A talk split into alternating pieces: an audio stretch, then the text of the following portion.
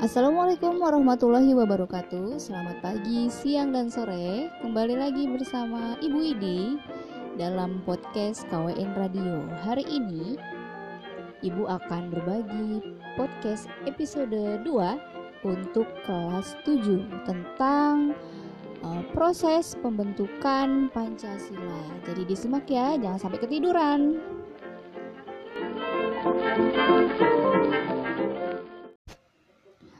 Oke, jadi kita hari ini mau ngomongin sejarah perumusan Pancasila sebagai dasar negara. Mungkin uh, teman-teman udah ada nih yang sebagian uh, pernah belajar sejarah waktu di sekolah dasar. Nah, kita mau ngomongin dulu nih.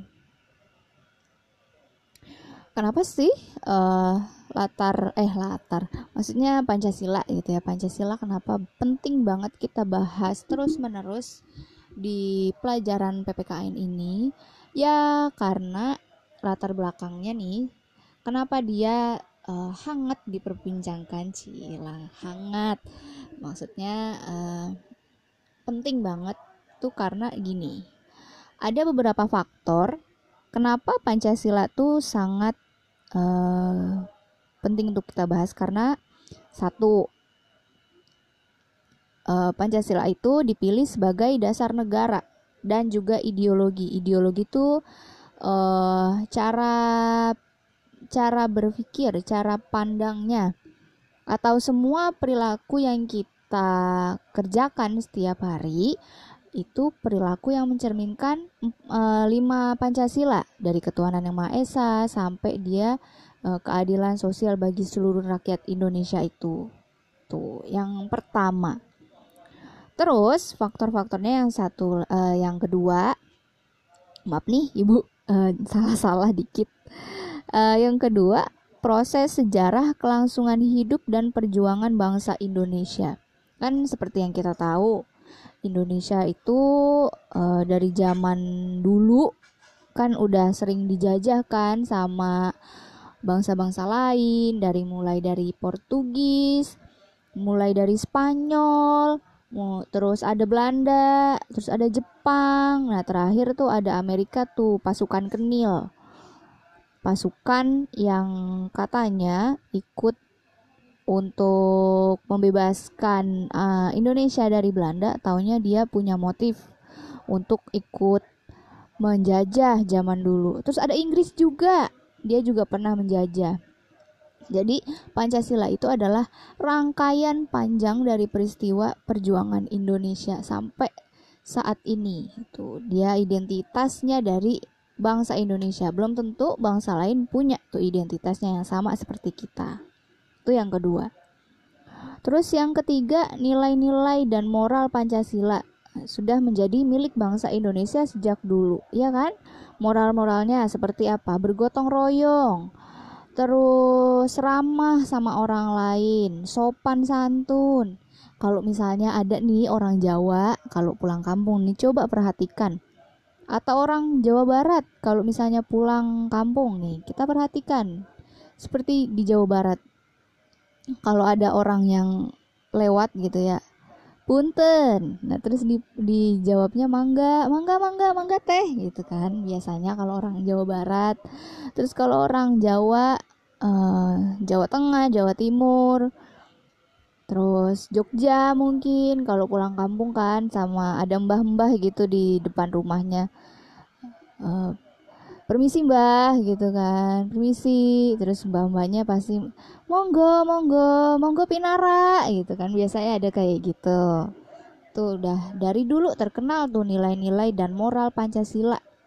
Udah melekat di diri kita anak-anak yang memang warga negara Indonesia dari orang tuanya memang asli Indonesia.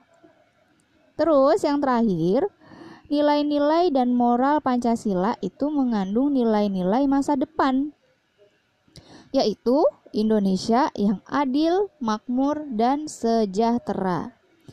Kalau kalian uh, di sekolah dasarnya ada upacara setiap hari Senin, nah itu pasti pernah dengar yang namanya Undang-Undang Dasar 1945. Nah, itu nilai-nilai dan moral Pancasila itu semuanya ada di sana. Mulai dari tujuan Indonesia seperti mencerdaskan kehidupan bangsa, ikut e, menertibkan ketertiban dunia, terus perdamaian abadi dan sebagainya itu, yang banyak itu. Nah, itu semua tujuan dan nilai moral Indonesia tertuang di sana. Gitu ya. Jadi latar belakang Pancasila kenapa dipilih menjadi dasar negara dan penting banget untuk kita bahas.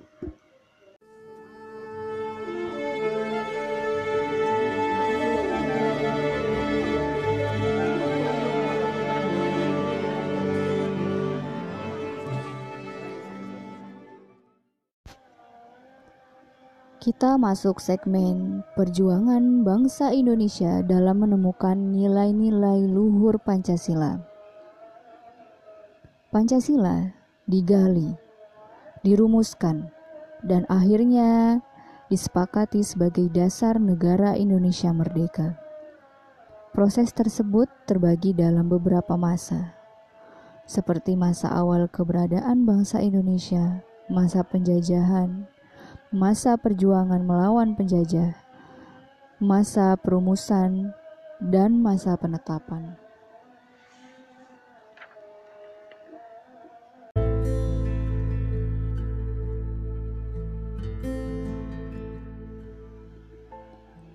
Pada masa awal keberadaan bangsa Indonesia, sejak awal keberadaannya, bangsa Indonesia sudah menunjukkan sebagai bangsa yang religius.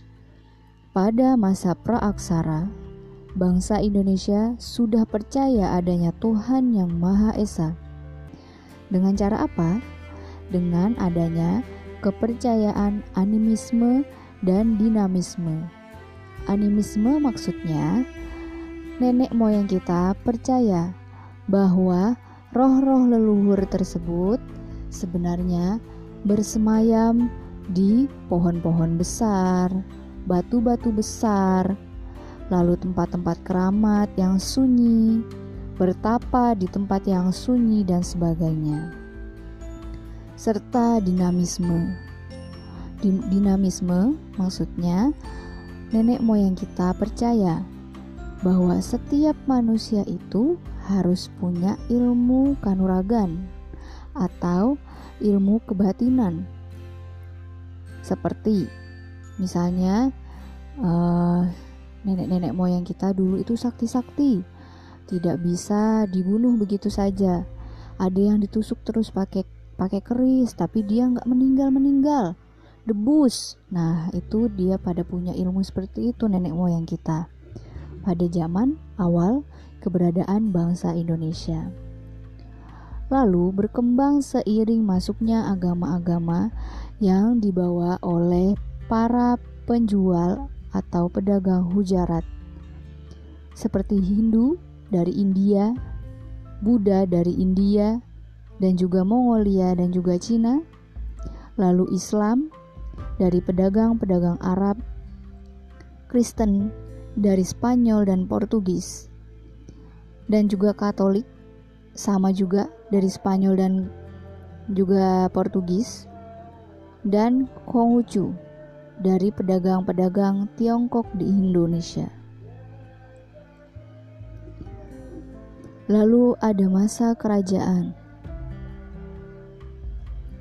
Seperti yang tertulis dalam buku-buku sejarah bahwa kerajaan pertama di Nusantara yang tercatat dalam sejarah adalah Kerajaan Kutai Kertanegara di Kalimantan berdiri tahun 400 sebelum Masehi.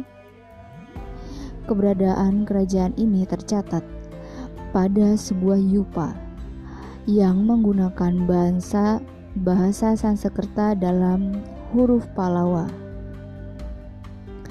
Pada masa kerajaan, terutama masa Sriwijaya dan Majapahit, bangsa Indonesia sudah semakin nyata keberadaannya di Nusantara sebagai bangsa yang bersatu dan berdaulat. Semangat Bhinneka Tunggal Ika nyata tertulis dalam buku Sutasoma, karya Empu Tantular dan Negara Kerta Agama karya Empu Prapanca pada masa Kerajaan Majapahit. Pada masa itu, kehidupan bangsa Indonesia sudah dijiwai dengan nilai-nilai toleransi, baik dalam kehidupan beragama maupun kehidupan sosial budaya pada pada masanya. Dan terakhir, masa perjuangan melawan penjajah. Bangsa Portugis datang ke Indonesia pada awal abad ke-16. Mereka datang awalnya untuk memperoleh rempah-rempah, untuk berdagang, karena negara mereka diblokade oleh kerajaan-kerajaan Islam di semenanjung Turki pada masa Utsmaniyah. Pada saat itu sama halnya dengan bangsa Portugis. Bangsa Belanda datang untuk mencari rempah-rempah ke Nusantara pada akhir abad ke-16. Kedatangan bangsa Eropa pada awalnya diterima baik oleh suku bangsa Nusantara, dikarenakan sifat toleran dan ramah suku bangsa di Nusantara. Tetapi keramahan bangsa Indonesia tersebut disalahgunakan oleh penjajah. Mereka akhirnya ingin menguasai Nusantara demi keuntungan mereka semata. Gemah Ripah Loh Jinawi, semboyan Indonesia apa pun yang kalian cari di Indonesia, semuanya ada. Dari segi laut, maritim, ikan, mutiara, rumput laut, semua kita punya. Dari segi pertanian, rempah-rempah, biji pala, ketumbar, kencur, jahe, yang mereka tidak punya, kita semua punya Bahkan, menurut mereka, negara kita adalah negara yang aneh. Tanaman yang hanya ditancapkan di tanah seperti singkong, tanpa perlu kita sirami setiap hari dengan air yang kita miliki, dengan air hujan saja, tanaman tersebut sudah bisa hidup Pada akhirnya, timbul perlawanan di mana-mana. Contohnya, perlawanan si singa mangaraja di Sumatera Utara. Tuanku Imam Bonjol di Sumatera Barat. Ada Pangeran Diponegoro dan Sultan Agung di Jawa. Hasanuddin di Sulawesi. Antasari di Kalimantan. Patimura di Maluku dan Cut Nyakdin di Aceh. Pada awal abad ke-20, timbul kaum berpendidikan di Nusantara. Pada tanggal 20 Mei 1908, berdiri organisasi Budi Utomo yang merupakan organisasi kaum terpelajar priai Indonesia pada tanggal 28 Oktober 1928 diadakan Sumpah Pemuda di Jakarta untuk pertama kalinya. Tanggal 20 Mei 1908 dan 28 Oktober 1928 merupakan tonggak sejarah perjuangan bangsa Indonesia melawan penjajah secara nasionalis. Nilai-nilai yang terkandung dalam setiap perjuangan tersebut adalah adanya persatuan dan kesatuan untuk menjadi bangsa yang merdeka, bersatu, berdaulat, adil, dan makmur.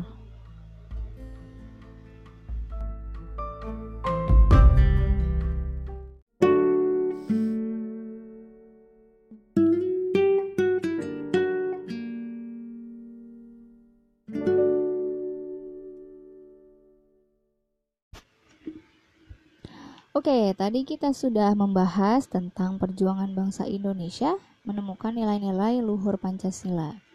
Jadi kita hari ini memang belajar sejarah teman-teman. Jadi ya kayak old old gitu vibe-nya, kayak tua-tua gitu.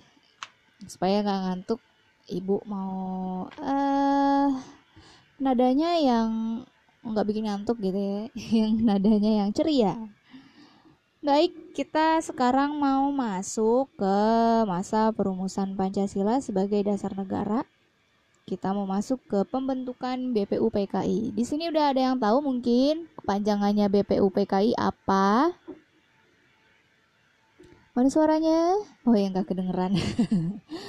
Jadi pembentukan BPUPKI, BPUPKI kalau di bahasa Jepangin, ini karena yang membentuk dari Jepang ya BPUPKI kalau bahasa Jepangnya itu Dokuritsu Zunbi Chosakai.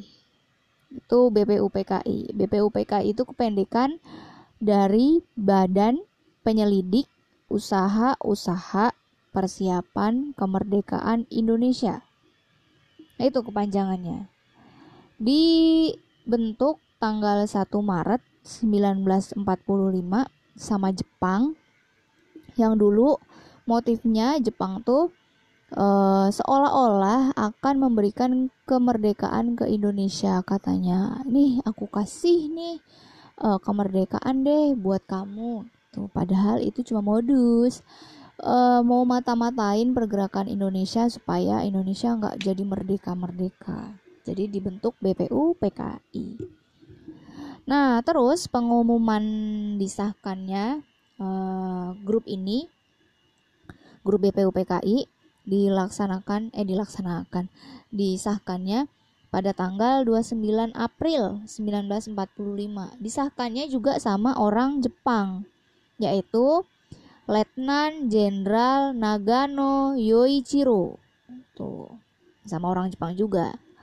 Nah, pada pengumuman ini yang diangkat jadi ketua BPUPKI adalah Dr. Kanjeng Ratu Tumenggung Rajiman Widyo Diningrat. Kalau disingkatannya itu kalau disingkat jadi Dr. KRT Rajiman Widyo Diningrat. Kalian bisa Google nama beliau dan akan muncul uh, wajah beliau seperti apa sih. Beliau itu adalah uh, seorang seseorang dari keturunan raja dan dia sering pakai pakaian kerajaan. Terus dibantu oleh dua orang ketua muda yaitu RP Suroso dan seorang berkebangsaan Jepang yang namanya Ichi Bangase Yoshito. Dua yang bantuin, satu orang pribumi yang satu orang Jepang.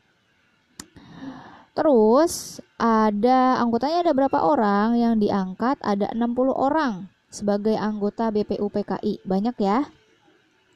Yang berasal dari berbagai komponen masyarakat. Nah, ada pelajar, ada tentara, ada aktivis dan sebagainya.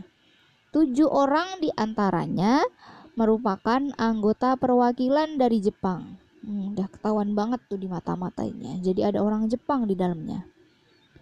Pelantikan anggota BPUPKI itu dilaksanakan tanggal 28 Mei 1945. Nah, terus BPUPKI itu pernah mengadakan sidang sebanyak dua kali. Sidang resmi satu kali dan satu kali sidang nggak resmi. Sembunyi-sembunyi dari anggota-anggota Jepang itu. Jadi anggota-anggota Jepang itu nggak diajak main. Nggak diajak untuk ikut sidang gitu. Tugasnya ngapain aja BPU PKI apakah dia cuma nongki-nongki cantik zaman itu? Ya tentu tidak Ferguso ya. Jadi tugasnya BPU PKI ini dia itu ngadain penyelidikan. Mengadakan penyelidikan dan persiapan mengenai negara Indonesia merdeka. Jadi dia yang nyiapin uh, dasar dasar negaranya apa, terus dia juga nyiapin bentuk negara kita apa, apakah menggunakan bentuk negara republik atau tetap kerajaan atau mau ada perdana menteri dan sebagainya itu yang bentuk BPUPKI. Terus dia juga yang mencetuskan lambang negara Indonesia Garuda itu yang awalnya uh, Garudanya mungkin buruk rupa dan sampai saat ini direvisi ya seperti yang kalian lihat burung Garudanya udah cakep. Itu juga tugasnya BPU PKI. Dan masih banyak lagi tugas-tugas mereka zaman dulu. Nah, terus Sidang pertamanya tanggal berapa? Tanggal 29 Mei 1945. Jadi setelah uh, apa namanya pelantikan anggota tanggal 28 besoknya dia langsung rapat yang pertama kali. Terus, perumusan dasar negara dalam sidang BPUPKI uh, kita mulai dari sebelah mana ya? Dari ini deh dalam sidang itu, BPUPKI yang dipimpin sama uh, Raden Rajiman Widyodiningrat nanya ini apa nih dasar negara kita yang dipakai uh, kalau nanti Indonesia merdeka? Gitu. Beliau nanya nih sama anggota-anggotanya kita mau pakai apa guys? Gitu kalau bahasa bahasa uh, gaulnya gitu ya. Nah terus Dijawab nih sama segenap anggota BPUPKI zaman itu pas rapat. Terutama Muhammad Yamin nih, Muhammad Yamin ngasih pendapat. Terus Profesor Dr. Supomo juga kasih pendapat sama Insinyur Soekarno juga sama ngasih usulan pendapat. Kalau katanya Muhammad Yamin, pendapatnya dia itu mengemukakan lima asas dasar negara uh, secara lisan atau tulisan. Nah, usulannya tuh isinya Muhammad Yamin tuh ada lima. Peri kebangsaan, peri kemanusiaan, peri ketuhanan, peri kerakyatan, sama yang terakhir beda sendiri, kesejahteraan rakyat. Itu usulannya Muhammad Yamin. Gimana kalau tentang uh, Supomo? Nah, Supomo kita akan bahas di jeda berikutnya. Eh, setelah jeda berikut ini, gitu maksudnya. Ya, jadi jedanya cuma suara kambing supaya nggak ngantuk. Apa ya? Tadi udah sampai dokter, eh dokter, sampai Muhammad Yamin ya. Sekarang uh, dokter Supomo Nah, Dokter Supomo juga punya usulan nih beliau. Nah, usulnya ini pada sidang 31 Mei ya. Uh, Dokter Supomo usulnya ada lima juga nih. Yang pertama, persatuan atau nasionalisme. Terus yang kedua, kekeluargaan. Yang ketiga, taat kepada Tuhan. Dan keempat, musyawarah. Lima, keadilan rakyat. Itu usulan beliau.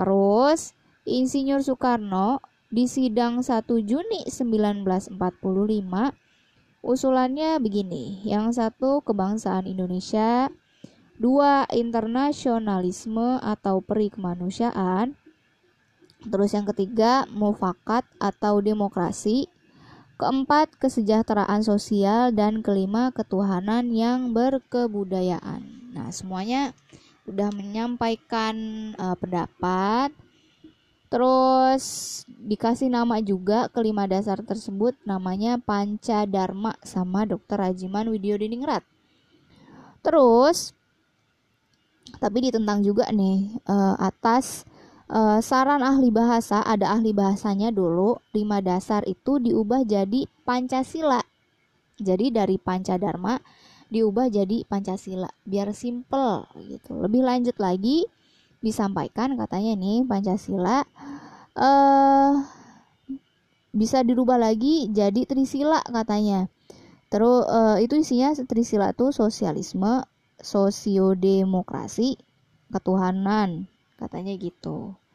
Tapi katanya eh uh, Trisula itu kebanyakan katanya. Bisa cuma jadi satu jadi eka sila yaitu gotong royong. Nah, karena semuanya itu pada kasih pendapat seperti itu, ya udah disahkan nih. Tanggal 1 Juni biar semuanya sama tanggal 1 Juni nggak ada ekasila nggak ada tri nggak ada si trisila dan sebagainya udah ditetapkan 1 Juni 1945 dasar negara Indonesia namanya Pancasila. Makanya sering kan diperingatin 1 Juni tanggal merah itu hari uh, lahirnya Pancasila. Gitu. Nah terus akhirnya uh, sidang BPUPK ini sepakat buat membentuk panitia kecil. Karena kan setiap dia sidang ada tuh mata-mata Jepang kan di dalamnya. Terus akhirnya mereka sepakat untuk bikin panitia kecil yang isinya cuma 8 orang dan itu semuanya orang Indonesia. Itu ada Insinyur Soekarno, ada Ki Bagus Hadikusumo, ada Kiai Haji Wahid Hashim, ada Muhammad Yamin, ada M Sutarjo Karto Hadikusumo, ada AA Maramis, terus ada Oto Iskandar Dinata yang ada di uang 20 ribuan tuh yang zaman zaman dulu tuh ada Oto Iskandar Dinata. Terus sama yang terakhir Muhammad Hatta. Jadi dia uh, ngadain sidang yang enggak resmi itu. Nah, di dalam sidang nggak resmi itu, panitia kecil merumuskan Piagam Jakarta tanggal 22 Juni 1945 eh, mengadakan rapat golongan eh golongan gabungan dengan anggota BPUPKI eh, yang orang-orang Indonesia juga tentunya eh, dia rapatnya itu ada di Jalan Pegangsaan Timur, tempatnya rumahnya Insinyur Soekarno. Kalau sekarang di Jalan Pegangsaan Timur udah dirubah jadi Museum Proklamasi. Itu hasilnya e, dibentuk panitia kecil penyelidik eh, usul-usul atau perumusan dasar negara dengan 9 anggota. Ini baru lagi anggotanya tadi panitia kecil kan Terus untuk perumusan piagam Jakarta ini dia bentuk lagi dengan namanya Panitia 9. Anggotanya ada 9. Insinyur Soekarno, Muhammad Hatta, A.A. Maramis, Wahid Hashim, Abdul Kahar Muzakir, Abi Kusno, Cokro Suyoso, Haji Agus Salim, dan Mr. Ahmad Subarjo. Eh terakhir ada Muhammad Yamin masih ikut. Nah, pada hari itu panitia perumusan dasar negara sidang. Nah, menghasilkan mukadimah hukum dasar negara Indonesia yang terkenal dengan nama Piagam Jakarta. Nah, Piagam Jakarta ini nantinya akan diubah namanya menjadi Pembukaan Undang-Undang Dasar 1945 yang sering kalian baca setiap hari Senin upacara.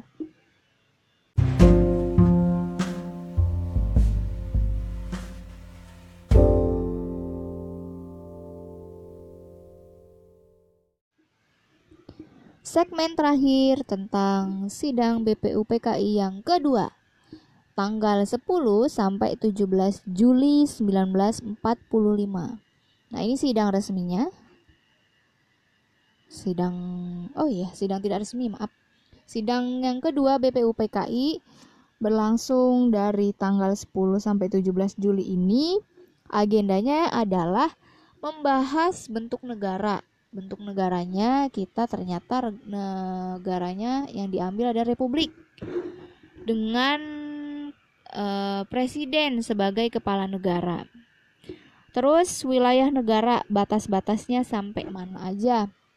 Dari Sabang, dari Pulau Sabang sampai Pulau Merauke di Irian. Terus batas-batasnya di sebelah utara kita berbatasan dengan Malaysia itu sampai Pulau Sebatik. Terus di bagian selatannya kita berbatasan dengan Australia. Kita punya zona eksklusif ekonomi ZEE e. sampai mana nelayan-nelayan Indonesia boleh mencari ikan. Terus kewarganegaraan. Nah, kewarganegaraan dulu nggak ada tuh di KTP namanya WNI itu belum ada. Nah, WNI ini ditemukan ketika sudah uh, sidang BPUPKI yang kedua. Jadi orang-orang asli Indonesia dinamakan warga negara Indonesia atau di KTP sekarang namanya WNI. Terus rancangan Undang-Undang Dasar yang piagam Jakarta tadi tulisannya dipercantik di BPUPKI yang kedua. Terus ekonomi kita kiblatnya ke mana? Apakah ekonomi kita adalah ekonomi liberalis atau ekonomi uh, apa lagi? Ekonomi komunisme dan sebagainya. Nah, itu dibahas juga di BPUPK yang kedua. Lalu keuangannya, karena kan kita baru mau merdeka, kita belum punya kas negara yang banyak. Nah, kita ngomongin tuh keuangan negaranya mau gimana nih Indonesia ke depannya diomongin juga. Terus pembelaan. Nah, siapa nih yang akan mengakui kita sebagai negara nantinya kalau misalnya Indonesia merdeka? Karena syarat negara suatu negara berdiri itu ada uh, pengakuan dari negara-negara lain tentang negara yang berdiri ini. Terus ada pendidikan, pendidikannya mau kurikulum yang seperti apa? Pada zaman itu, mau kurikulum mengikuti negara luar? Atau kita pakai kurikulumnya Belanda yang mengharuskan orang-orang priai tidak boleh sekolah? Hanya eh priai kalau priai mah boleh. Maksudnya orang-orang yang uh, ekonominya biasa-biasa aja gitu rakjel rakyat jelata boleh nggak sekolah juga atau gimana? Tuh dibahas juga. Lalu ada pengajaran guru-gurunya. Guru-gurunya gimana nih? Uh, mau dibentuk seperti apa guru-gurunya? Ambil guru-guru dari mana? Nah itu salah satunya nanti ada Ki Hajar Dewantara di dalamnya yang ditunjuk sebagai uh, pemerkasa atau sebagai uh, penemu atau founder dari ikonnya Pancasila eh Pancasila dari pendidikan. Uh salah mulu ibu ngomong deh. Terus hasil akhirnya dari sidang BPUPKI yang kedua ini adalah rancangan UUD Negara Indonesia dengan Piagam Jakarta sebagai pembukanya. Nah Rumusan dasar negara Indonesia kalau menurut Piagam Jakarta yang dulu yang pertama ketuhanan dengan kewajiban menjalankan syariat Islam bagi pemeluk-pemeluknya. Terus yang kedua, kemanusiaan yang adil dan beradab. Ketiga, persatuan Indonesia. Yang empat, kerakyatan yang dipimpin oleh hikmat kebijaksanaan dalam permusyawaratan perwakilan. Dan yang terakhir, keadilan sosial bagi seluruh rakyat Indonesia. Nah, itu awal mulanya Pancasila di Piagam Jakarta. Tapi, eh tapi, ternyata ada yang kurang setuju sama sila pertama tadi. Yaitu orang-orang timur, seperti orang Maluku, uh, Sulawesi, dan Papua itu nggak setuju. Karena yang sila pertama tadi kan bunyinya ketuhanan dengan kewajiban menjalankan syariat Islam bagi pemeluk-pemeluknya. Sedangkan mereka kan, saya kan Protestan, saya kan Katolik, saya Kristen. Masa saya harus mengikuti syariat Islam ya? Masa gitu sih? Di mana letak uh, keadilannya gitu kan? Terus akhirnya dirubah lagi seperti sekarang yang kalian tahu, sila pertama adalah ketuhanan yang Maha Esa. Jadi bisa available, bisa berguna ke semua uh, agama yang dianut sama WNI. Gitu, teman-teman. Mohon maaf nih banyak banget yang Ibu sampaikan di materi kali ini. Uh, jangan bosan untuk terus belajar karena sekarang belajar bisa dari mana aja. Kurang lebihnya mohon maaf. Wassalamualaikum warahmatullahi wabarakatuh. Sampai ketemu di episode podcast selanjutnya.